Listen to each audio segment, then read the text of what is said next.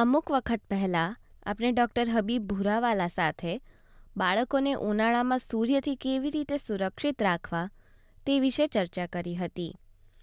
આજે આપણે વાત કરીશું વોટર સેફટી વિશે, એટલે કે પાણીની સુરક્ષા વિશે. દરિયા તે ઓસ્ટ્રેલિયાની વિશેષતા છે. તો ઉનાળાના વેકેશનમાં પરિવાર બીચ પર જવાનો કાર્યક્રમ બનાવે તે સ્વાભાવિક છે, પરંતુ જો વાલીઓ પોતાના બાળક સાથે બીચ કે પછી પાણીની આસપાસ જાય તો વિવિધ વસ્તુઓનું ધ્યાન રાખવું જોઈએ. તો આજે બાળ રોગ નિષ્ણાત ડોક્ટર હબીબ ભુરાવાલા બાળકોની વોટર સેફટી એટલે પાણી સુરક્ષાના જુદા જુદા પાસા વિશે જાણકારી આપશે. આપણો સમાજ આપણી વાતો એસવીએસ ગુજરાતી. ડોક્ટર ભુરાવાલા હું કંજશ્રી પાઠક આપનું ફરી એક વખત સ્વાગત કરી રહી છું. Welcome to SBS Gujarati. હા નમસ્તે. તો ડોક્ટર ભુરાવાલા વોટર સેફટી શા માટે મહત્વપૂર્ણ છે? સ્વિમિંગ પુલ બાળકોને કસરત માટે ઉત્તમ તક પૂરી પાડે છે.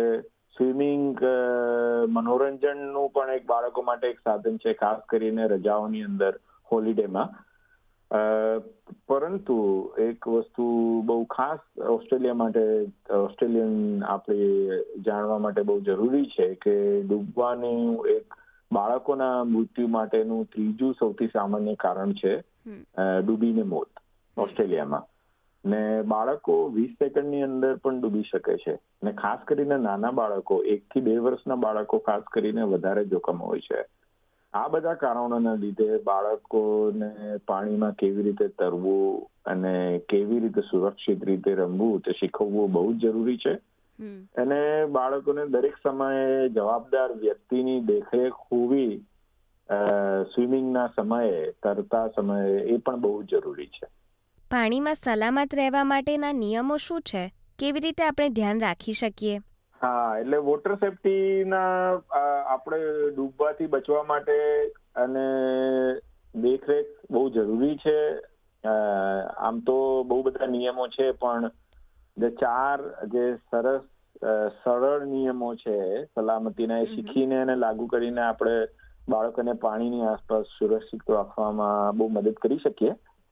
હવે પહેલો નિયમ છે સતત સક્રિય દેખરેખ. પાણીમાં તેની આસપાસ અને તેની આસપાસ બાળકોની નજર ક્યારેય દૂર ના કરવી જોઈએ. અને દેખરેખનો અર્થ છે અર્થ છે સતત દ્રશ્ય સંપર્ક. ખાલી પ્રસંગોપાત નજર કરી રાખવાનું એ દેખરેખ નથી. એટલે સક્રિય દેખરેખ રાખવી જોઈએ. ભલે તેઓ તરી શકતા હોય. તેમને સ્વિમિંગ આવડતું હોય એ બાળકો માટે પણ આ એટલું જ જરૂરી છે. એક બીજું ખાસ હું એ કહેવા માંગુ છું કે ખાસ કરીને આપણે ફોનનો ઉપયોગ બહુ કરતા હોય છે માતા પિતાઓ એટલે ફોનનો ઉપયોગ કરો અથવા તો કોઈને જવાબ આપતા હોય એનાથી વિક્ષેપ થાય છે એના લીધે તમારું દેખરેખ હોય સુપરવિઝન ઓછું થઈ જાય તો પણ કંઈક બનાવ બની શકે. નાના ભાઈ બહેનોની દેખરેખ માટે મોટા બાળકો સોળ વર્ષથી ઓછી ઉંમરના ઉપર છોડવું ના જોઈએ. પાંચ વર્ષથી ઓછી ઉંમરના બાળકો ખાસ કરીને હાથની પહોંચની અંદર હોવા જોઈએ. આ બહુ જરૂરી છે ખાસ કરીને બીચ ઉપર ઉપર પણ, અને સ્વિમિંગ પુલ અને બીજી બધી જગ્યાએ પણ. અને દસ વર્ષથી ઓછી ઉંમરના બાળકો સ્પષ્ટ અને સતત તમારી નજર સામે હોવા જોઈએ. બીજું નિયમ, બીજો નિયમ એ છે કે પાણીની જે એક્સેસ હોય એને કંટ્રોલ કરવી બહુ જરૂરી છે.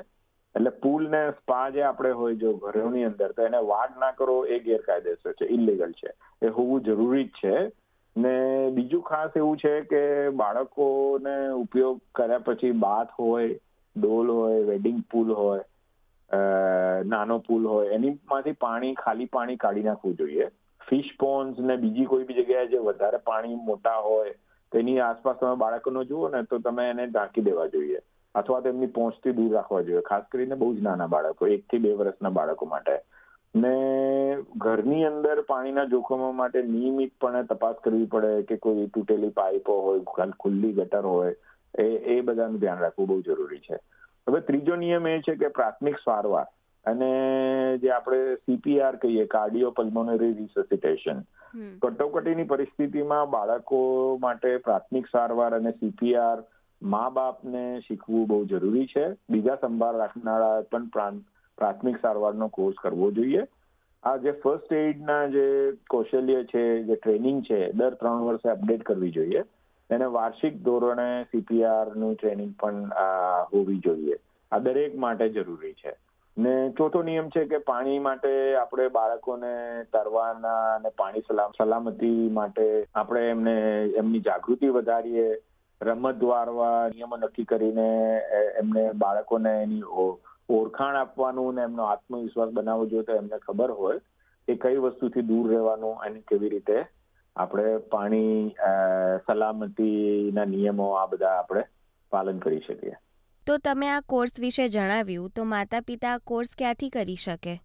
સીપીઆર ના કોર્સ બહુ બધી જગ્યાએ ચાલે છે. સર્ફ લાઈફ સેવર ઓસ્ટ્રેલિયા પણ ચલાવે છે. Saint John of Red Cross છે, Australian Red Cross, Saint John બહુ જ બધા ઓર્ગેનાઇઝેશન આના માટે કામ કરે છે. તમારા જે લોકલ વિસ્તારની જે surf life surf life saver club હોય, તેનો પણ તમે કોન્ટેક્ટ કરો તો તે લોકો પણ સીપીઆર કોર્સ ચલાવે છે.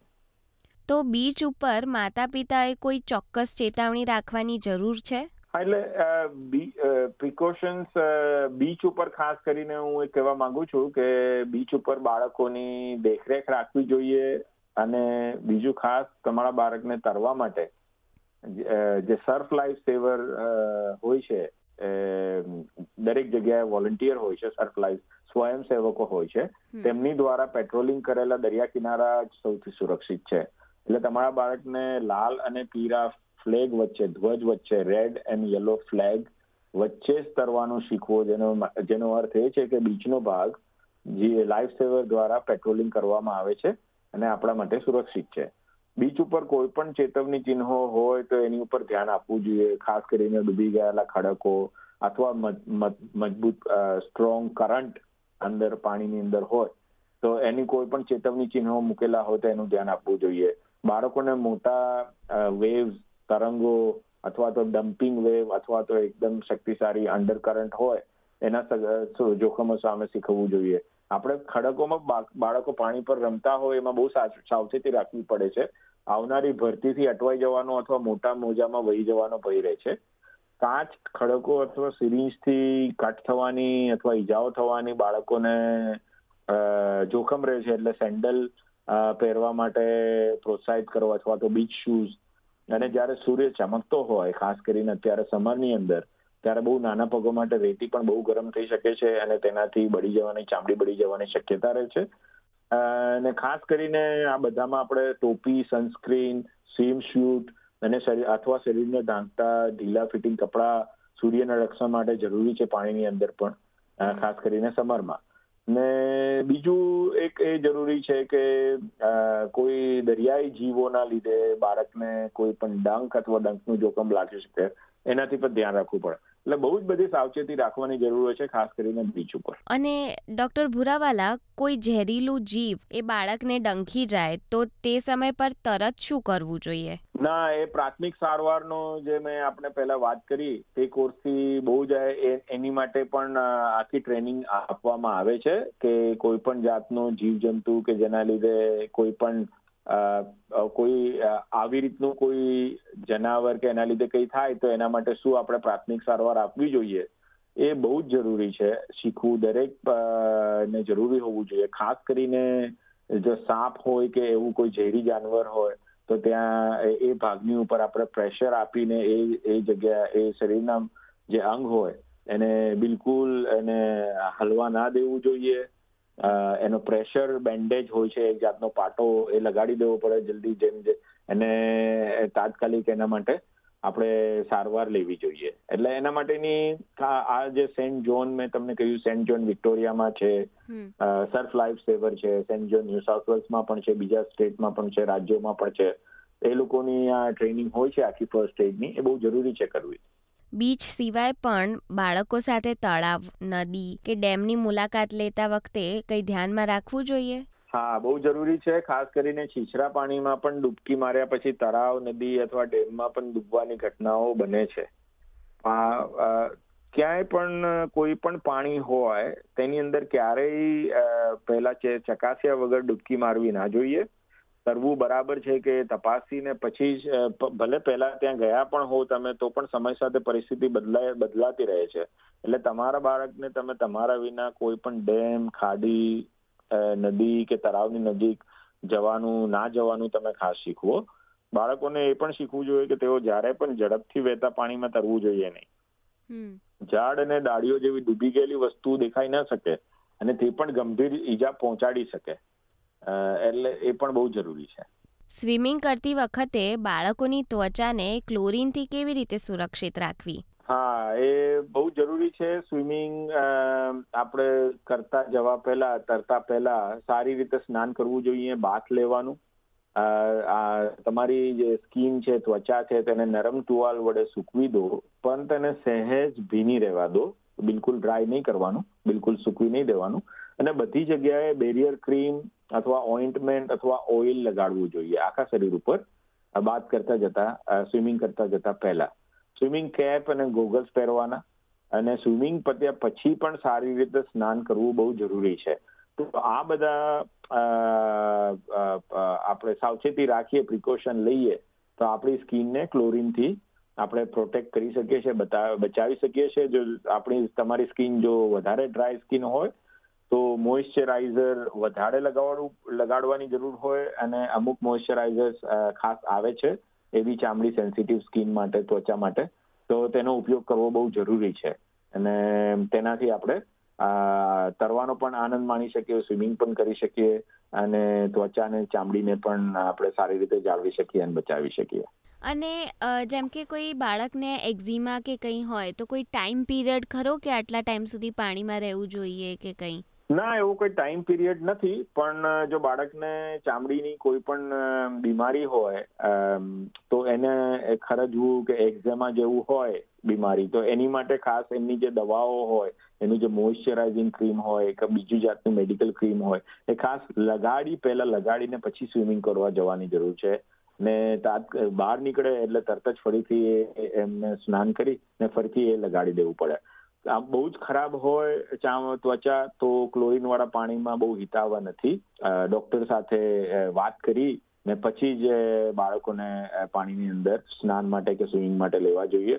પરંતુ ટૂંક ટૂંકા સમય માટે કોઈ પણ જગ્યાએ તમે જાઓ અને આ જો જે રીતની સાવચેતી રાખો, બહુ તકલીફ થાય એવું નથી.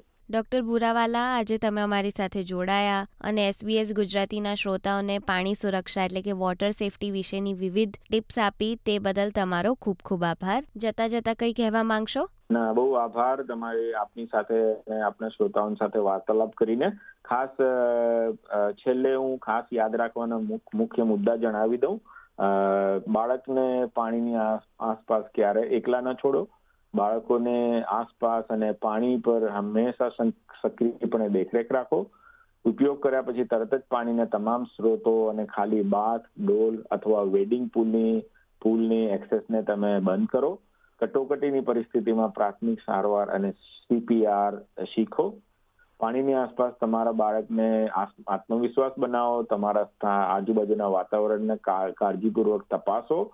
અને બદલાતી પરિસ્થિતિથી વાકેફ રહો પાણીમાં જતા પહેલા. આભાર. આભાર doctor Habib. SBS Gujarati radio પર મોબાઈલ પર અને ઓનલાઈન.